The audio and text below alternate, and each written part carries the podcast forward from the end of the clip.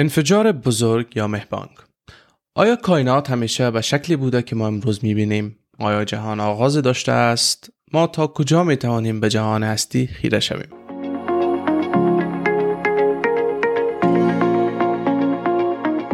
سلام دوستان عزیز، من احمد منصور رامزی هستم و شما را به اولین قسمت از فصل دوم صدای علم برای پاسخ به این سوالات و سوالات دیگر خوش آمدید میگوییم. ما پس از یک وقفه کوتاه این بار بزرگتر و بهتر از فصل قبل برگشتیم. خیلی خرسندیم که دوباره در خدمت شما دوستان عزیز قرار داریم. جا دارد از حمایت و تشویق‌های شما دوستا در فصل گذشته سپاسگزاری کنیم. صدای علم بیش از آنچه که انتظارش را داشتیم رشد کرد. برنامه‌های فصل اول صدای علم با بیش از 1 میلیون بازدید کننده در فیسبوک و صدها دانلود از اپل پادکست، گوگل پادکست و اسپاتیفای رسید. و این که شنونده‌های ما از شنیدن بحث‌های مهم و متفاوتی که در صدای علم صورت می‌گیرد لذت می‌برند، مایه دلگرمی و انگیزه ما برای تلاش بیشتر است.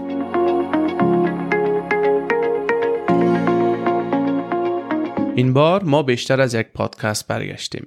صدای علم در حال راه انداختن کانال یوتیوب خود جهت نزدیک شدن هر چی بیشتر با شما بیننده‌های عزیز است. جایی که شما می توانید پادکست، ویدیوهای کوتاه و خلاصه‌های از مکالمات طولانی‌تر ما را در آنجا بیننده باشید. پس با سابسکرایب شدن در کانال یوتیوب ما را حمایت نموده و ممنون سازید. تنها این نیست، صدای علم همچنان با راه انداختن اینفوگرافیک‌های کوتاه به شکل ویدیوهای 1 دقیقه‌ای در تیک تاک و ریل‌های اینستاگرام موارد جالب را برای شما پیشکش می‌کند.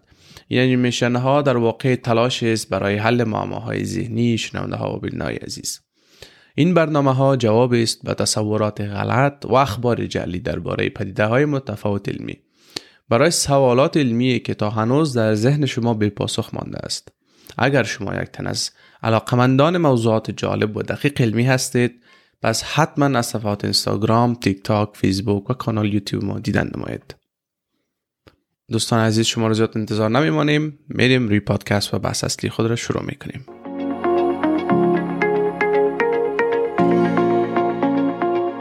خلقت ریشه های افسانوی در سراسر تمدن های جهان دارد. ایده در داستان های در مورد خدایان و شیاطین خلق میکردند و ایده دیگر با اندیشه های افسانوی که گویا موجود دیگری با گفتن یک کلمه دنیا را به وجود آورد و با پرسش‌های ذهنی خودشان به این شکل جواب قناعت بخش پیدا می‌کردند.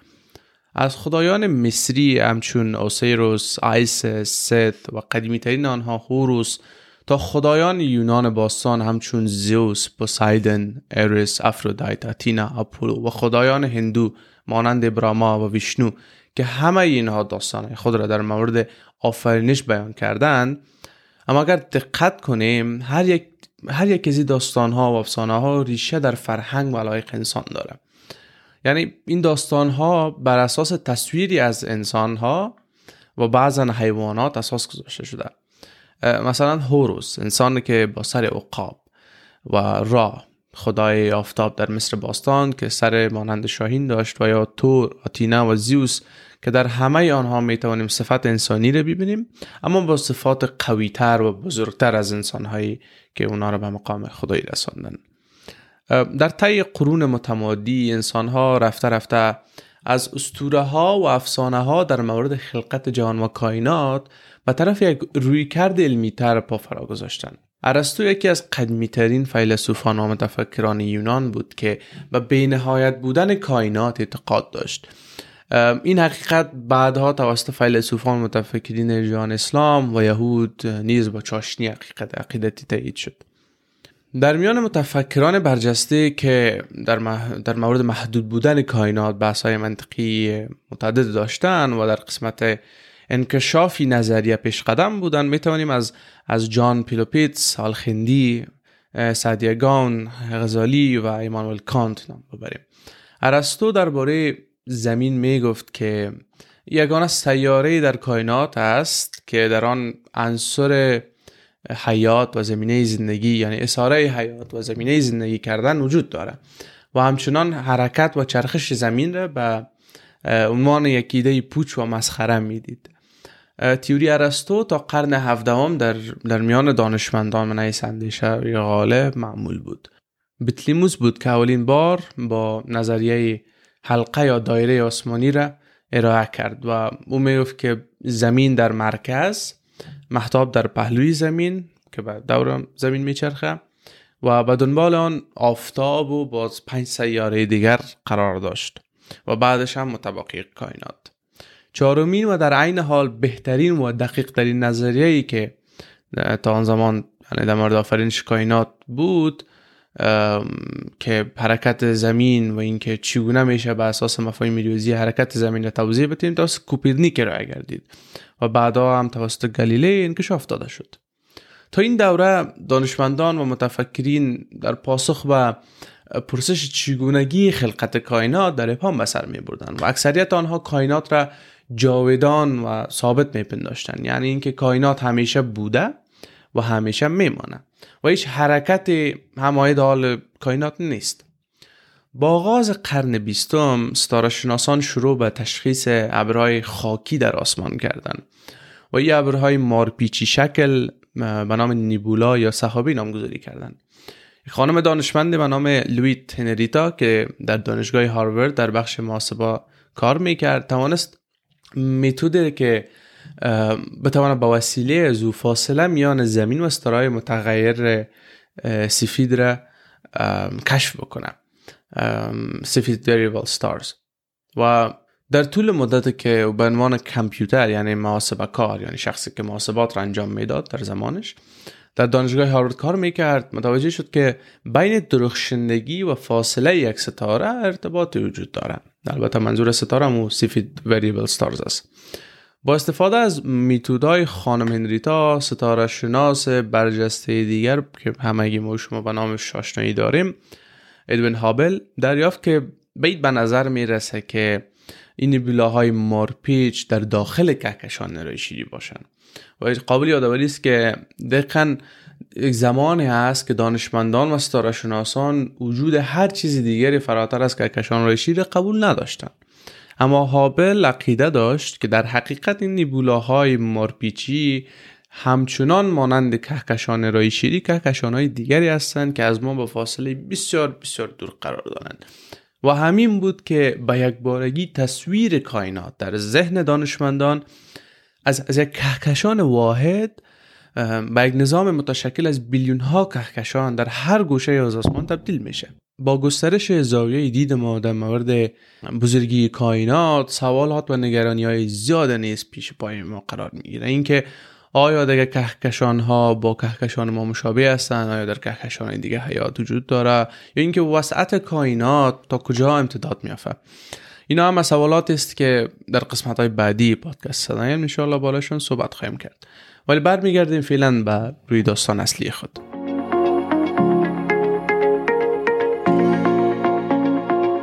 با وجود اینکه دانشمندان بزرگ همچون اشتین معتقد به کائنات ثابت بود، هابل در جریان تحقیقات خودش در سالهای 1920 موفق شد تا یک حقیقت بسیار مهم دیگر را در مورد کائنات هم کشف بکنه. اینکه یک حقیقت چی بود و چگونه میتوان از فرمول هابل که به نام خودش ثبت شده از این چی استفاده کرده میتونیم، اینو میشه که به تفصیل سرچ بس بکنیم.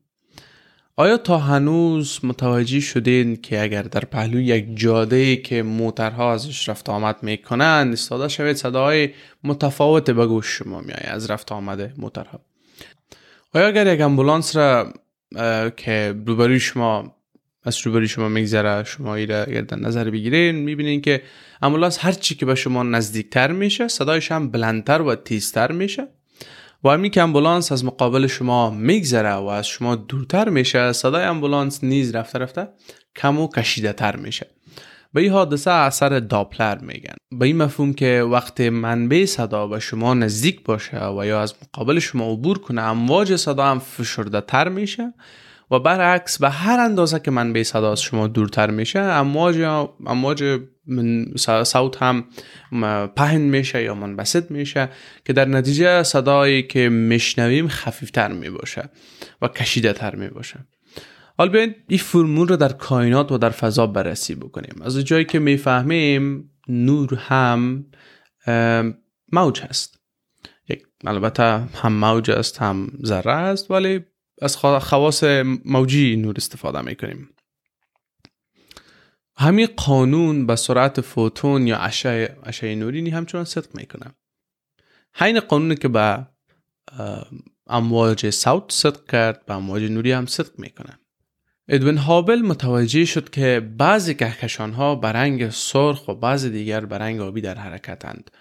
یعنی اگر شما نوری از این کهکشان‌ها را توسط تلسکوپ گرفته و به اسپکتروسکوپی انداخته مطالعه بکنین، شما میبینین که امواجی که میآیه یا به طرف سمت سرخ کش شده یا به طرف سمت آبی کش شده در طیف نوری.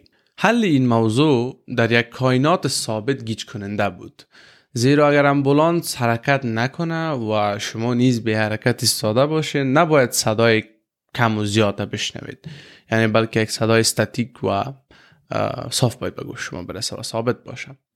و همینطور اگر جهان و کهکشان‌ها ساکن و ثابت می بود، پس نباید هیچ تغییر در این سرخی و یا آبی دیده می شد.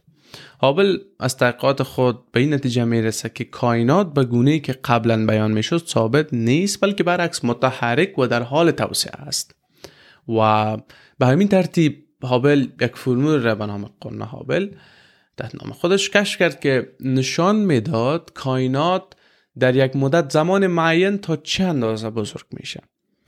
انشتین تحت تاثیر اندیشه حاکم در زمان خودش معادلات خود را با حذف لامدا اصلاح کرد. یعنی جالب است که انشتین قبلا این نظریه را در معادلات خود داشت، اما تاثیر نظریه جهان ایستاده آنقدر گسترده بود که او یعنی با یک جهان در حال بزرگ شدن را بیخی نادیده گرفت تا اینکه هابل ثابت ساخت و بعد انشتین هم باور خود را تغییر داد. و اینکه به ادامه داستان ما بالاخره میرسیم به نظریه مهبانگ یا بیگ بنگ. جورج لامار اولین کسی بود که نظریه مهبانگ را پیشنهاد کرد. اون نخستین کسی بود که تئوری وسعت کائنات که از یک نقطه وحدت که به نام سینگولاریتی میشناسیم آغاز گردیده را در میان میگذاره. طبق نظریه هستی از یک نقطه بی‌نهایت کوچک با کتله و کثافت بسیار بسیار بسیار زیاد آغاز به گسترش کرد که این آغاز هزاران میلیون سال قبل با یک انفجار بزرگی که ما امروز به بیگ بنگ میگیم شروع میگرده.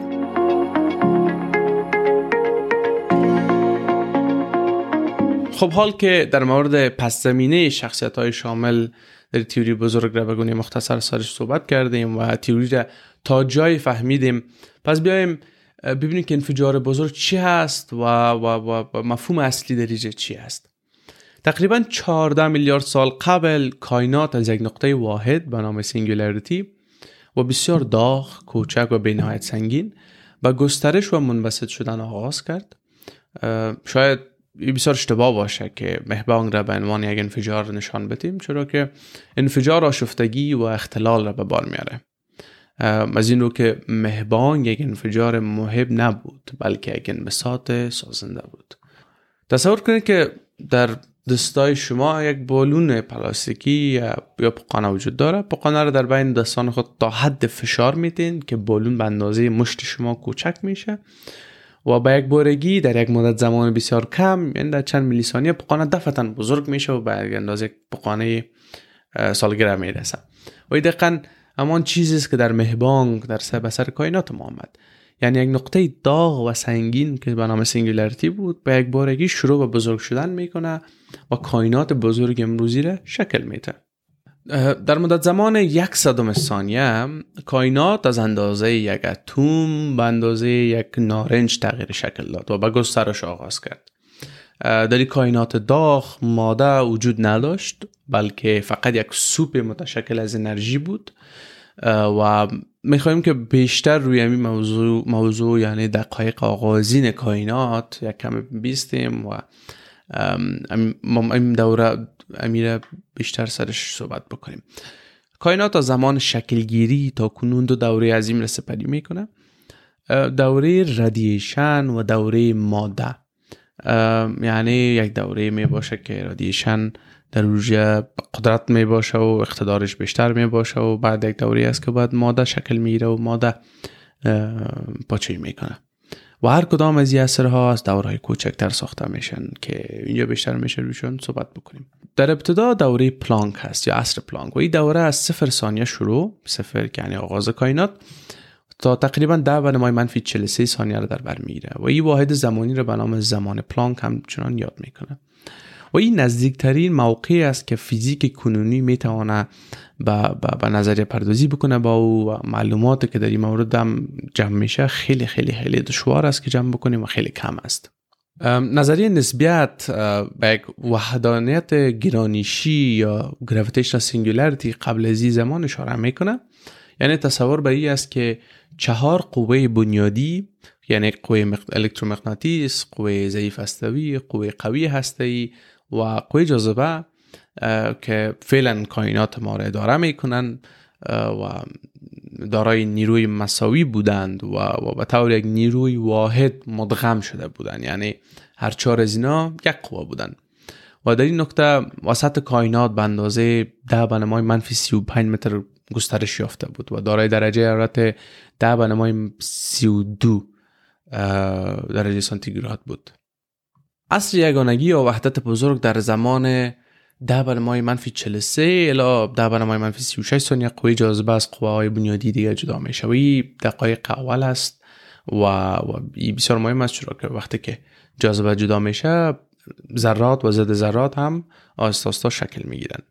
بعد چند دوره دیگه داریم که به نظر من مهم نیست با جزئیات بیشترشان بریم، ولی میریم بالای عصر هادرون، یعنی 10⁻-6 الی 1 ثانیه. و در این دوره درجه حرارت کائنات به حدود 1 تریلیون درجه کاهش میافته و به اندازه سرد میشه که با کوارک های جاذبه میتونه تا مثل پروتون ها و نیوترون ها با هم یک جای شوند و هادرون ها را بسازند. و در عین حال در عصر هادرون الکترون ها با پروتون ها در یک حالت بی‌نهایت حساس تعامل کردند و نیوترون ها را بسازند و نیوترون های بدون جرم را رها میکنند که امروزه آزادان در فضای ما با سرعت نور یا نزدیکی به آن به حرکت خود ادامه میتن و تنها دلیلی که موجب میشه که این همه تعاملات و ترکیبات صورت بگیره برای حفاظت انرژی و چارج میباشه.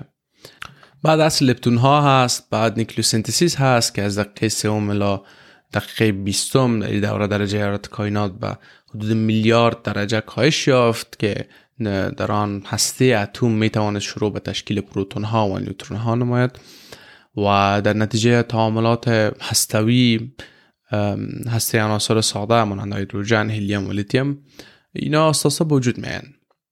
و بعد از 20 دقیقه درجه حرارت و غلظت کائنات به حد پایان میایه که دیگه امکان تعاملات هسته‌ای وجود ندارد.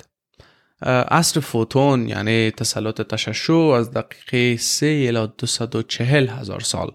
عصر ریکامبینیشن یا ترکیب دوباره از 240,000 الی 300,000 سال پیش از انفجار پس از انفجار بزرگ را شامل میشه. در این عصر زمان درجه حرارت کائنات به تقریبا 3,000 درجه، یعنی معادل درجه حرارت سطح آفتاب، کاهش میافته و همچنان غلظتش نیز آساسا رو به کم شدن میشه. عصر تاریکی از 300,000 سال تا 150,000,000 سال بعد از بیگ بنگ میباشه و مدت زمان است که پس از شکل گرفتن اولین اتم ها و قبل از شکل گرفتن اولین ستاره ها می باشه و به نام عصر تاریک یاد میشه، چرا که هیچ ستاره وجود نمی داشت در این زمان و فلهذا نور وجود نداشت تا کائنات را روشن بسازه. عصر ریایونایزیشن بین 150,000,000 سال تا 1,000,000,000 سال در بر میگیره و این زمانی است که اولین ستاره ها آغاز میشن و شروع میکنن به فعالیت و نوری از اینا اطراف خود را آیونایز میکنه و گاز هیدروژن اطراف خود را آیونایز میکنه در کائنات و اساسا با کائنات ما روشنی میبخشه.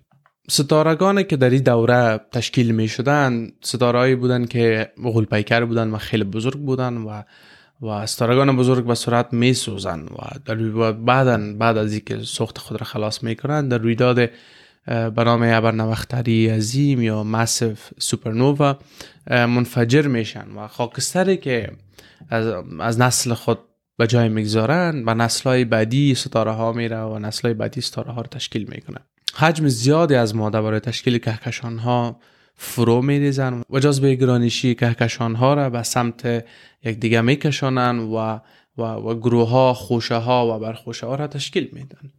اصل شکلگیری نظام شمسی از 8.5 الی 9 میلیارد سال پس از بیگ بنگ آفتاب ما که به عنوان جدیدترین نسل ستاره ها شناخته میشه به ترکیب از بقایای نسل های قدیم ستاره ها وجود میاد. طوری که آفتاب و نظام شمسی در حدود 4.5 الی 5 میلیارد سال قبل از امروز، یعنی تقریبا 8.5 الی 9 میلیارد سال بعد از بیگ بنگ به وجود آمدن. به این ترتیب میتونیم گفت که آفتاب یک ستاره جوان است. امروز یا عصر حاضر 13.7 میلیارد سال بعد از بیگ بنگ بزرگ شدن کائنات و تولد دوباره ستاره ها در نتیجه دوران مواد ستاره های مرده ادامه داره و یک قصه همچنان ادامه خواهد داشت. تقسیم بندی کائنات به دوره ها و عصرهای جداگانه برای نشان دادن تغییرات و تکامل کائنات می باشه. از یک ماده کوچک، گرم و متراکم تا کائنات مملو از نور، سحابی، ستاره ها، کهکشان ها و در نتیجه حداقل یک سیاره دارای حیات که قابلیت تفکر را دارد و قادر است تا این همه تاریخچه جهان هستی را در بیابد و در مورد آن فکر بکنه. یعنی برخی از اصطلاحاتی که در اینجا ذکر کرده ایم مانند گرانش، الکترومغناطیس، نیروی قوی هسته‌ای، نیروی ضعیف هسته‌ای، تشعشع و بسیار موضوعات دیگه به اندازه سنگین هستند و نیاز دارن که قسمت‌های جداگانه آنها هم به طور کامل یعنی پوشش داده شوند. اما یک سوال باقی میمونه و اون است که چیونه میفهمن انفجار بزرگ رخ داده. خب ما قبلا در مورد پروسی ریکامبینیشن بحث کردیم و همان دوری از زمان در کائنات است که فوتون‌های نور آزاد شدند و بدون اینکه در دام اتم‌ها اسیر شوند قادر به حرکت و سفر در کائنات شدند. این فوتون‌های نوری به مدت بیلیون‌ها سال در کائنات آزادانه در حال سفر یا حرکت بودند و در نهایت چنان که کائنات در حال منبسط شدن و سرد شدن بود یا موج هم نیز کشیده و کشیده تر شدن. سرانجام در سال 1964 دو دانشمند به نام های آرنو پنزیاس و رابرت ویلسون موفق شدن تا این فوتون های سرد شده و کشیده شده را کشف بکنن. روزی که آرنو و رابرت با تلسکوپ مایکروویوی خود مصروف تحقیقات بودن متوجه یک صدای ثابت در پس زمینه تلسکوپ شدن، ولی هر چی کوشش میکردن نمیتونستن که از شر از صدای ساکن خلاص شون. یعنی در حقیقت یک پارازیت بود که در تمام نقاط آسمان وجود داشت و این دقیقاً تمام نور باقی مانده از بیگ بنگ بود که طی این همه سالها از موج نور قابل مشاهده کشف شده بود و به طرف اخیر طیف الکترومغناطیسی یعنی قسمت مایکروویو رفته بود. سالها بعد از حادثه انسان ها اقمار مصنوعی، تلسکوپ های مایکروویوی و به منظور از اینکه عکس برداری بکنن از زمین رویداد و نقشه برداری بکنن از آسمان و این را به فضا فرستادن. و این مصادف است به زمانی که انسان ها موفق به کشف تشعشعات مایکروویوی کیهانی شدند. اکنون ما به این نتیجه رسیدیم که هر جای فضا که نظر بکنیم موجی از تشعشعات مایکروویوی را مشاهده خواهیم کرد و این اشعه زمان همان نوری قابل دید بود که در طول سالها انرژیشان را از دست دادن و به امواج مایکروویوی تبدیل شدند و دلیلی که بقایای بیگ بنگ از یک نور قابل دید به اشعه غیر قابل رویت در زیر مایکروویو کشیده شده این است که کائنات در حالت گسترش بود و توسعه کائنات بود و نور را همچنان همراه خود کش نمود. این دقیق ترین و مستحکم ترین ثبوت رصدی از بیگ بنگ است و سالیان بعد دانشمندان فیزیک با ارائه مباحث، قوانین و نظریات جدید در مورد تئوری کوانتوم مثلا از جمله کشف میدان هیگز که در 2012 میلادی هم به اثبات رسید با نظریه بیگ بنگ افزودند و نظریه را به غنامندی نظریه افزودند. بیگ بنگ در حال حاضر ثبوت غیر قابل رد شونده داره و نشان دهنده این است که چطور همه چیز از هیچ به میان میآید.